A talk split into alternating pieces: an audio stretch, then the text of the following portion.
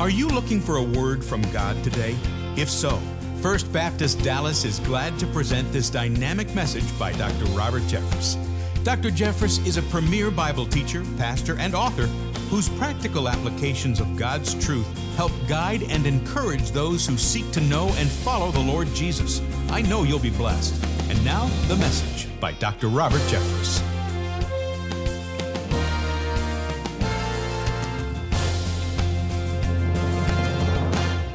On October the 7th, 2023, 3,000 Hamas terrorists, most of whom were trained in Iran, launched a terrorist attack against the nation of Israel, slaughtering hundreds of innocent people, seriously wounding and traumatizing thousands more. Although the scope and the time of the attack were a surprise, the fact that Israel was being attacked was no surprise. Israel has been under attack for more than 3,500 years by those who would seek to, like Iran, wipe it off the face of the earth. Have you ever stopped to wonder why there is such hatred for Israel, for the Jewish people? It doesn't really make sense when you look at it logically. Why is it Iran wants to wipe Israel from the face of the earth? Why do people hate the Jewish people? Why is it right now in our own country we have hundreds of thousands of people protesting against Israel in support of those who behead babies and burn men, women, and children alive? How do you explain that kind of insanity? You'll never understand it until you understand what we're going to talk about today the spiritual reason that Israel is under attack. You see, 4,000 years ago, 4,000 years ago, God said to a man named Abraham, Abraham, I'm going to make you the father of a great nation. It is a nation that is going to be a human object lesson of my power, my glory, my holiness, my love, my faithfulness. It is a nation that, unlike any other nation in the world, has the promise of endurance. This nation is going to live forever. Do you realize, ladies and gentlemen, no other nation has the promise of endurance? The United States of America doesn't have that promise. We'll be lucky to make it through next year, much less the next decade. But Israel is going to be here forever. God made that promise, He made it publicly. Well, since that time, Satan decide, decided to launch an attack to try to destroy God's credibility by destroying the Jewish people. And throughout history, Satan has inspired human leaders to try to take out the nation of Israel. In the Old Testament was Pharaoh. In the New Testament, Herod. In history, uh, the Greek era, 167 BC, it was Antiochus Epiphanes. In the 1940s, it was Adolf Hitler. These were all satanically inspired leaders who were trying to nullify the promise of God. But all of these Satan inspired leaders were simply forerunners of the final and the greatest enemy Israel will ever, ever face. He is the world leader we call Antichrist. And during the last three and a half years of Earth's history, Antichrist will launch an attack against Israel like the world has never seen. But much to his dismay, that attack will culminate in the return of Jesus Christ, who will slay the enemies of God's people forever and ever. That day is coming. And you will never understand the end times until you understand God's plan for Israel. When it comes to the end times, it truly begins and ends with Israel. And that's what we're talking about today. What role Israel plays in the end times. If you have your Bibles, turn to Genesis chapter 12. Genesis chapter 12. You know, you can divide the Bible into two parts. You say, well, Pastor, that's kind of something everybody knows the Old Testament, the New Testament. No. You can divide the Bible into two parts. Genesis chapters 1 through 11 is part one of the Bible. It's a story of man's alienation from God. God created man, created him perfectly, put him in the garden. Man rebelled against God and moved further and further and further away from God till you get to Genesis 11, the ultimate rebellion, the Tower of Babel. That's part one of the Bible, man's alienation from God. Part two of the Bible starts with Genesis chapter 12 and goes all the way to Revelation 22. It's the story of God's reconciliation with man. Even though we moved away from God, God took the first step to redeem us, to reconcile with us. And that first step started with the call of a man named Abraham. He was the beginning point of God's reconciliation with man. Now, let's look at the setting. The setting of God's call to Abraham takes place in Ur of the Chaldees. Ur was a metropolitan city in the Mesopotamian Valley on the Persian Gulf. It was a port city, much like New York or Los Angeles today. But the thing that uh, uh, Ur was known most for was it was a center for, idol worship. It was known for making idols. In fact, Abraham's father, Terah, was a worshiper and a maker of idols. And we can only imagine and surmise that Abraham fo- followed in his father's footsteps. The Bible tells us Abraham was an idol worshiper.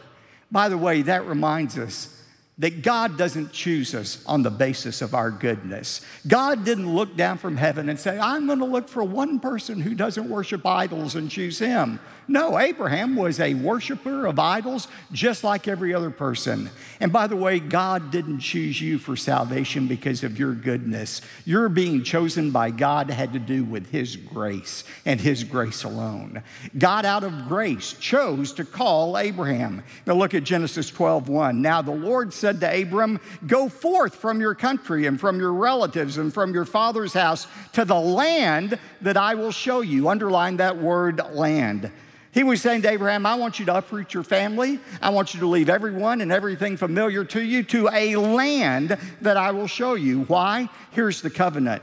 Look at verse 2. And I will make you a great nation, and I will bless you, and I will make your name great, and so you shall be a blessing.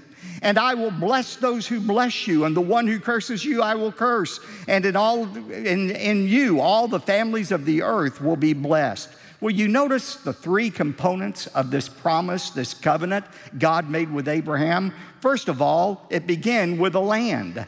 Go to the land that I will show you. You can't have a nation without a land for that nation to inhabit. And God said, I've got a piece of real estate picked out just for you that will be the place of your new nation. Now, we know what the boundaries of that nation will be. Because in Genesis 15, 18 through 21, and Ezekiel 47, God outlines the boundaries, the borders of this new nation he was going to create.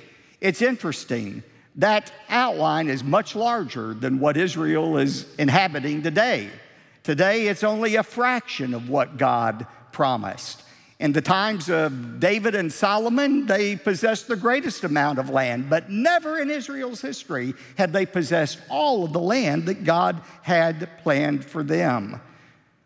Ladies and gentlemen, every conflict in the Middle East can be traced back to this question Who is the rightful owner of that piece of real estate? God talked about in Genesis 15 and Ezekiel 37. That's what the conflict is. Now, I hear ad nauseum, just like you do, this lie that comes from the left, and people like parrots just repeat it over and over again. It's the lie that Israel didn't come into existence until 1948.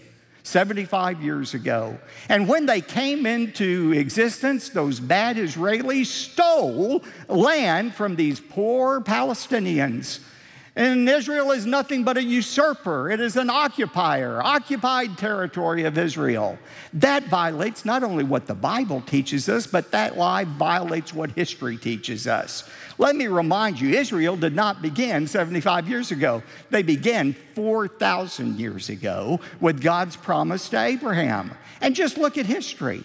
I mean, 3,500 years ago, 430 years. Uh, uh, after Abraham, remember, God raised up Moses to be the leader of the Exodus. The Israelites were in Egypt in bondage, and uh, Moses led them out of Egypt. Where? They were headed someplace to possess that land that God had promised. And even though they had taking a 40 year detour in the desert, Joshua led them 3,500 years ago into the promised land. That's Israel, the land that God had promised to them. Hundreds of years after that, King David was in Israel. He was in Jerusalem. He established Jerusalem as the capital of Israel.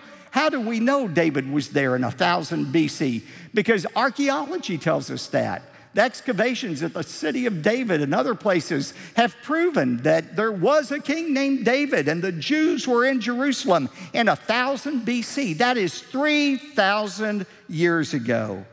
And today, you see the same question Who really owns this land? Now, you're hearing people propose, they've been proposing this since 1948. Well, we need a two state solution, and that will solve the problem. A two state solution. Why can't those Israelis learn how to share? They ought to just share the land with these Palestinians. You know why they don't do it? Because God said, Don't you dare do it. In Joel chapter 3, verse 2, listen to what God the Almighty said. He said, I will enter into judgment against those who divide up my land. Anybody who divides the land is on the wrong side of history and on the wrong side of God. God said, This is my land and it belongs to my people. The promise was a land. It also, secondly, God promised a nation. He said, I will make you a great nation, and I will bless you and make your name great, and so you shall be a blessing. And he goes on to say, I will bless those who bless you, and the one who curses you, I will curse. Now, I need to stop here and answer a very important question. God made this promise to Abraham and his descendants. Who are the rightful descendants of Abraham to whom this land belongs? Let's remember a little bit of history here. Abraham was 75 years old when God made this promise to Abraham. He had no children. Sarah was 65. They had no children. And uh, uh, it's hard to be the father of many when you're not the father of one. But the Bible says Abraham's, even though all evidence was to the contrary, Abraham believed God and his faith was counted as righteousness. And so Abraham took the promise literally. He packed up at 75 and went to uh, the promised land. Fast forward 10 years, Abraham is now 85, Sarah is 75, and there is no child anywhere. And yet, Abraham still believed God. The only problem was he didn't feel like God was capable of pulling off this promise by himself. So you remember what happened. He and Sarah hatched this plan to let Abraham sleep with another woman, with one of the slave girls they brought from Egypt named Hagar. And Hagar conceived, and the next year, when Abraham was 86, her son was born. Abraham's son, his name was Ishmael. Now, Every Arab I know, every Muslim I know traces their heritage to Ishmael. They are Abraham's child through Ishmael. Ishmael was born when Abraham was 86. For the next 13 years, Abraham never heard a word from God about anything. He had to wonder, well, where are the many you promised? I've got one, but where are the many? When Abraham was 99 years old, Genesis 17, God spoke to Abraham again. He said, Remember that promise I made to you when I was 75? That I'm going to make you the father of a great nation? I'm still going to keep that promise, but I'm going, I'm going to keep the promise to make you the father of a great nation. And at that point, remember what Abraham said? Oh, thank you, God. May Ishmael live forever before you. He thought the promise was coming through Ishmael. God said no. Look at Genesis 17, verses 20 and 21. Here's the basis for the conflict in the Middle East. As for Ishmael, I have heard you. Behold, I will bless him, and I will make him fruitful and will multiply him exceedingly. He shall become the father of 12 princes, and I will make him a great nation. God said, I am going to bless your son Ishmael and all of his descendants. The Arab people today have been blessed by God. Look at that mound of oil they're sitting on over there. God has definitely blessed Ishmael and Ishmael's descendants.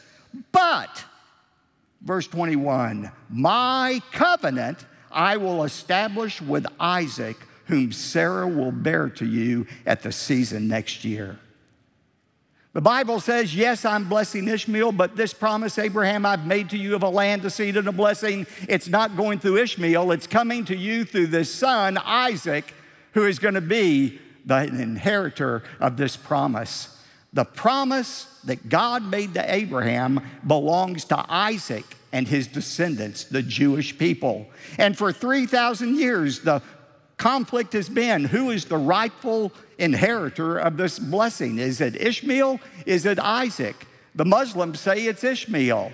They say God made the covenant between Abraham and Ishmael. No, the scripture says it is Isaac who will be born next year. And ever since that time, every nation that has come against Abraham and his descendants through Isaac has been judged by God. Just look at the Old Testament. Doesn't matter whether you're talking about the Hittites, the Jebusites, the Canaanites, or any other ites. Everybody who went against Israel has been destroyed, and you can't find a remnant of them anywhere. Look at the nation of Greece, the Greek Empire. It was the ruler of the world until 167 BC's, and I Antiochus Epiphanes desecrated the temple of God in Jerusalem. Greek was over, Greece was overtaken by Rome. The Roman Empire was unlike anything the world has ever seen until 70 AD when they destroyed the Holy Temple in Jerusalem. And today the Roman Empire is but dust.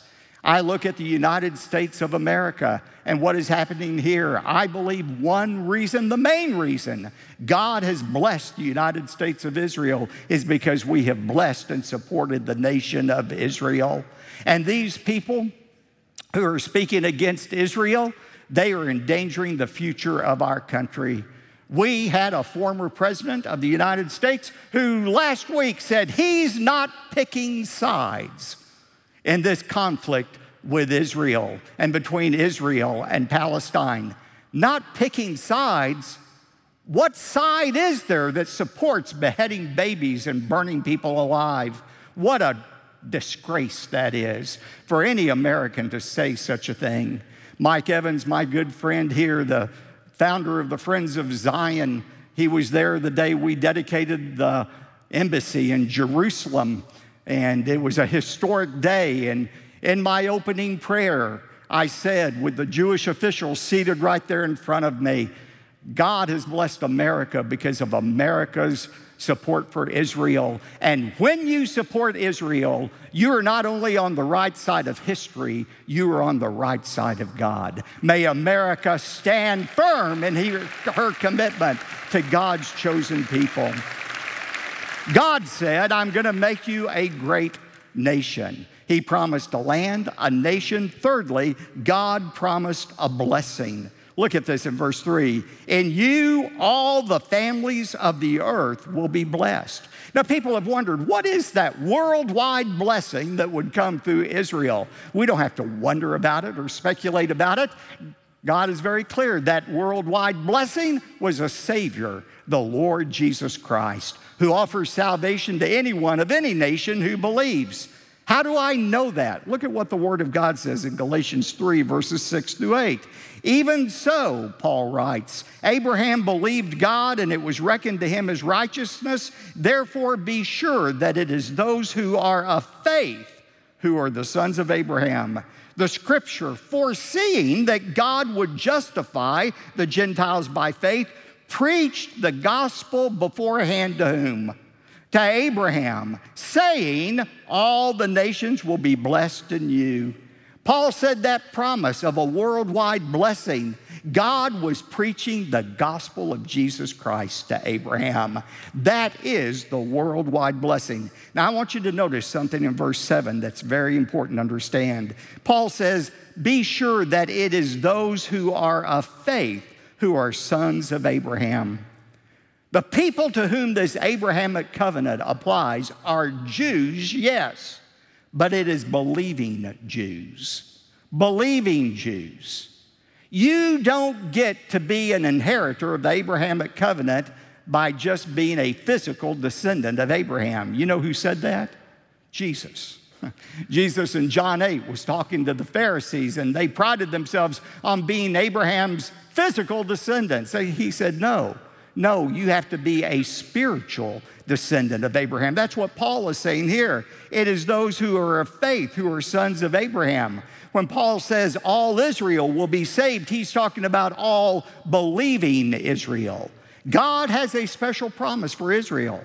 It's not the same promise as the church, it's a unique promise, but it's for believing Israel that these promises apply.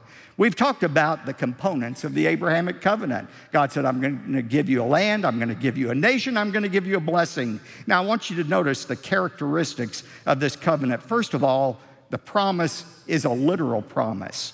God actually said, I'm going to give you a literal land to go to. You know, a lot of people want to try to spiritualize the land. They'll say, well, it's not a real piece of real estate over in the Middle East. Nobody cares about that. The land is heaven. Canaan is referring to heaven. Abraham was looking for a heavenly fulfillment. Ultimately, he was. Hebrews 11:10 said he was looking for a city whose architect and founder is God, but that didn't negate the fact that he was looking for an earthly land as well to go to. How do I know that? Look at what Abraham did after receiving this promise, verses 4 and 5 of Genesis 12. So Abram went forth as the Lord has spoken to him, and Lot went with him. Now, Abram was 75 years old when he departed from Haran. And Abram took Sarai, his wife, and Lot, his nephew, and all their possessions which they had accumulated, and the persons which they had acquired, and they set out for the land of Canaan. Thus they came to the land of Canaan. Abraham believed he was going to a real place. He loaded up his family, loaded up his possessions, and headed toward the promised land. When they got there, somebody said they probably looked like the Beverly Hillbillies coming into town with all their stuff piled high they had accumulated for 75 years. Why go to that trouble if you weren't going to a literal land? It was literal. Secondly, God's promise was eternal. Look in Genesis 13, 14 to 15. The Lord said to Abram after Lot had separated from him, Now lift up your eyes and look from the place where you are, northward and southward and eastward and westward. For all the land which you see, I will give it to you and your descendants. For how long? Forever. You know, forever is a long time. Have you stopped to think of how long forever is? Somebody said it this way just imagine Mount Everest, the tallest building and uh, mountain in the world, Mount Everest. And just imagine once every thousand years, a little bird comes and lands on the top of Mount Everest to sharpen its beak, rubs it on the mountaintop a couple of times, and flies away for another thousand years. Every thousand years, it comes to sharpen its beak on the summit of Mount Everest. By the time that bird has worn down that mountain completely, eternity will not have even begun. That's how long forever is. And that's how long this land belongs to Israel. I will give it to your descendants forever. This promise is literal, it's eternal, but here's the most important part it is unconditional. It is unconditional. You know, there's some Christians who will say, okay, I concede, you're right. God gave a promise to the Israelites, and it would have been theirs if they had obeyed God. But when they rejected Jesus as Messiah, God canceled the promise and He transferred it to the church. And so the church of Jesus Christ is the new Israel. All of the blessings that belonged to Israel now belong to the church. That land, it's now a heavenly land, heaven. That organism is no longer Israel, it is the church. We are the new Israel. Now, what are we to say to that? What are we to say about Israel's rejection of Christ? Did it have any consequences? Of course it did. Of course it did. But that doesn't negate the fact that God made an unconditional covenant with Abraham and his descendants. You see, there are some promises in the Bible that are conditional, they are conditioned upon our obedience to God. But there are some promises that are unconditional. They are separate from anything we do or don't do. There is no doubt that God made some conditional promises to Israel. We see one of those in Deuteronomy 11, verses 26 to 28. Before the people finally entered into the promised land, Moses said to them, See, I'm setting before you today a blessing and a curse. The blessing before you today and a curse. The blessing if you listen to the commandments of the Lord your God, which I am commanding you today, and the curse if you do not listen to the cam- commandments of the Lord your God, but you turn aside from the way which I am commanding you today by following other gods which you have not known. In other words, Israel, if you obey the commands of God when you enter this land, you're going to be blessed beyond imagination. But if you disobey God, you're going to suffer. And you look at Israel, her whole history has been of blessing and curses. When she followed God, God blessed her.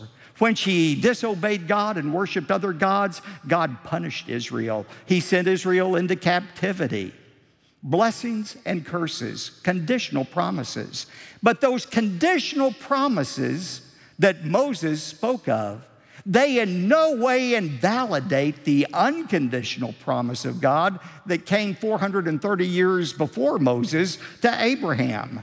You can have both conditional and unconditional promises at the same time. Let me illustrate that for you.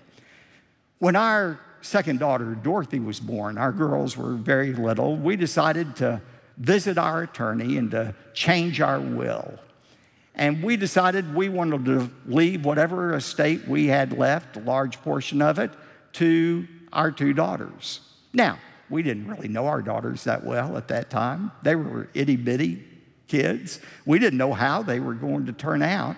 So we made this decision not based on what they would do or not do. We uh, based it on our love, our care for them. As our girls grew up and matured, they started to live under their own system of blessings and curses under the Jeffress covenant. And it uh, worked this way if you obeyed your parents, there were blessings. You got an allowance, you might get a car, you might get extra privileges of staying out late. But if you disobeyed, there would be a curse the forfeiture of the car or the allowance or special privileges. They lived under blessings and curses the whole time they were in our household. But never once, well, maybe once, no, never once, when they disobeyed, did Amy and I say, We're going to go to the lawyer and change our will and X them out of the will. That would never have crossed our minds. It was an unconditional promise. It's the same with God. God has made some conditional promises to Israel and to us as well. But that doesn't invalidate the unconditional promise that God made. How do I know that? Listen to Galatians 3 17 to 18. The law, which came 430 years later through Moses, does not invalidate a covenant previously ratified by God so as to nullify the promise. For if the inheritance is based on the law, it is no longer based on a promise, but God has granted it to Abraham by means of a promise. The Abrahamic covenant was unconditional.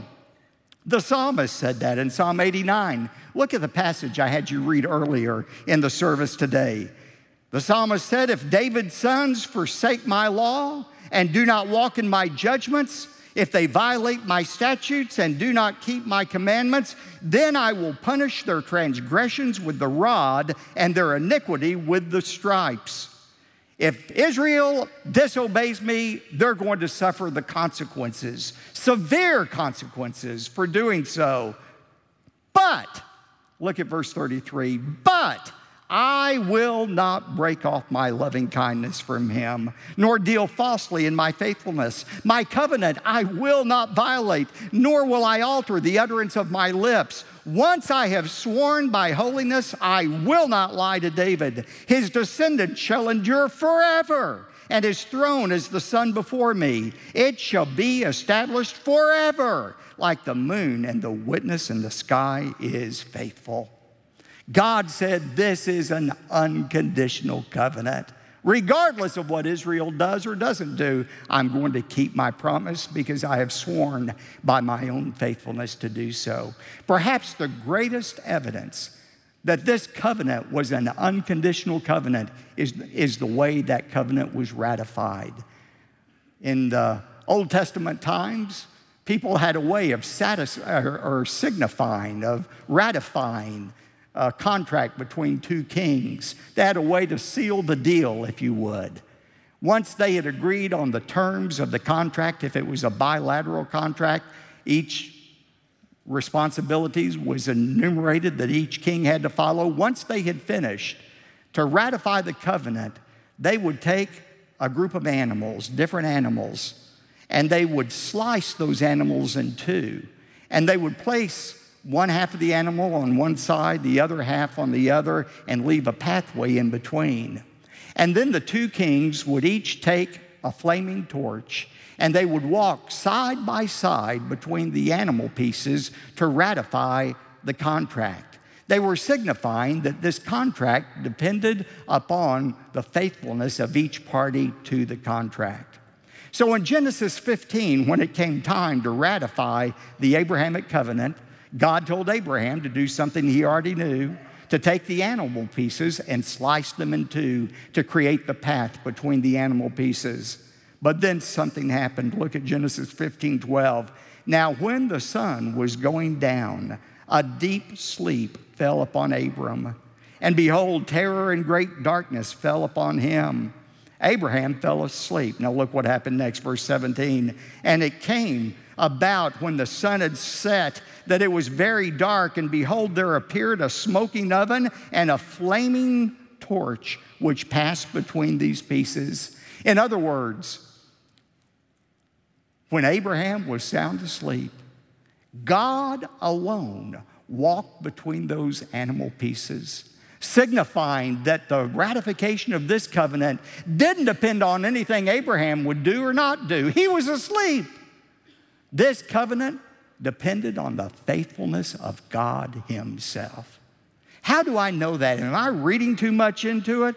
Listen to what Hebrews 6, verses 13 to 14 says. For when God made the promise to Abraham, since he could swear by no one greater, he swore by himself, saying, I will surely bless you and I will surely multiply you.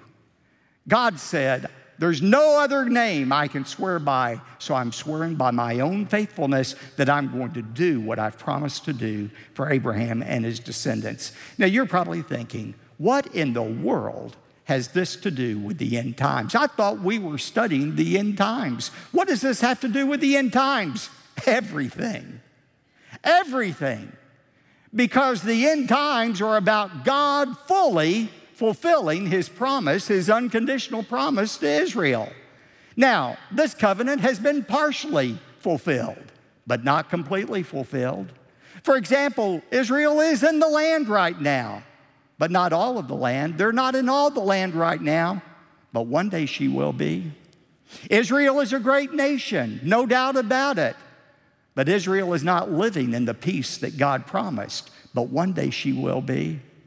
Jesus Christ, the Savior of the world, the worldwide blessing, did come through Abraham's descendant. He came, He died on the cross for our sins, He rose again for our justification. He came, but He's not sitting on the throne in Jerusalem yet, like God promised, but one day He will be. The fact is, end times, the end times are about God completely fulfilling that unconditional covenant that He made with Israel. Now, perhaps you're thinking today, well, that's great if you're a Jew, but I'm not a Jew. Why should I care about this covenant? Well, the fact is, if you're a Gentile believer like I am, we get grafted into the tree of blessing, Abraham's blessing. We don't replace the Jewish people, but we get some residual benefits of a Savior who has saved us forever. But here's the more important way, even, that this applies to us. Just as God has made an unconditional promise to Israel, He has made some unconditional promises to you and me that depend completely on His own faithfulness. In John 10 28, Jesus said, I give eternal life to them, and they shall never perish. No man shall snatch out of my hands those whom the Father has given me. In Hebrews 7 25, it says, He shall save to the uttermost those who come to God through Christ. Hebrews 13 says, I will never leave you, nor will I ever forsake you. Now, how do we know God's going to keep his promise? What if we die? We stand before God in judgment. He said, I know, I told you earlier, you're going to be saved by grace and not by works, but I've changed my mind. I've decided that's letting you off too easy. I'm going to judge you by your works, regardless of what I said. I get to make covenants and change covenants if I want to. And so I'm going to change the deal. I'm going to judge you today by your works. And he opens the books and says, Hmm, not good enough. Depart from me. I never knew you. What is it that keeps God from changing his mind and changing the covenant? It is his faithfulness. Romans 11 29 says, For the gifts and the calling of God are irrevocable. And because we can trust in God's faithfulness and the promises He has made to us, so it is also because of God's faithfulness that God will fulfill His promises to Israel in the end times. Let's bow together in a word of prayer. These promises God offers you of forgiveness, of eternal life, of victory over death, these promises have to be believed to be received. Do you have that assurance? That assurance that one day when you die, God's going to welcome you into heaven. If not, it's no accident that you're listening to this message right now. I'm asking that nobody leave or move for any reason. This is an important time of our service, our invitation time. And right now, God has said, I promise to save you, forgive you, if you will put your faith and trust in my Son, Jesus Christ. He's the only way we can experience the forgiveness of our sins.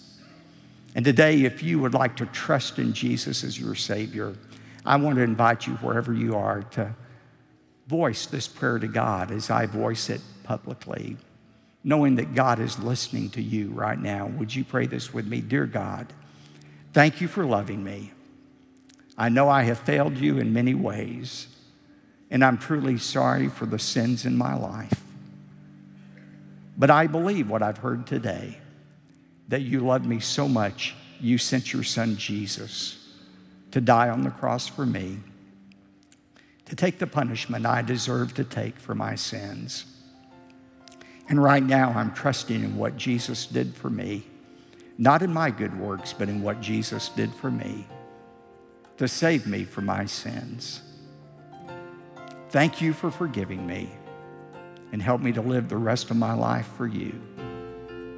In Jesus' name, amen. On behalf of Dr. Robert Jeffress and everyone at First Baptist Dallas, thank you for joining us today.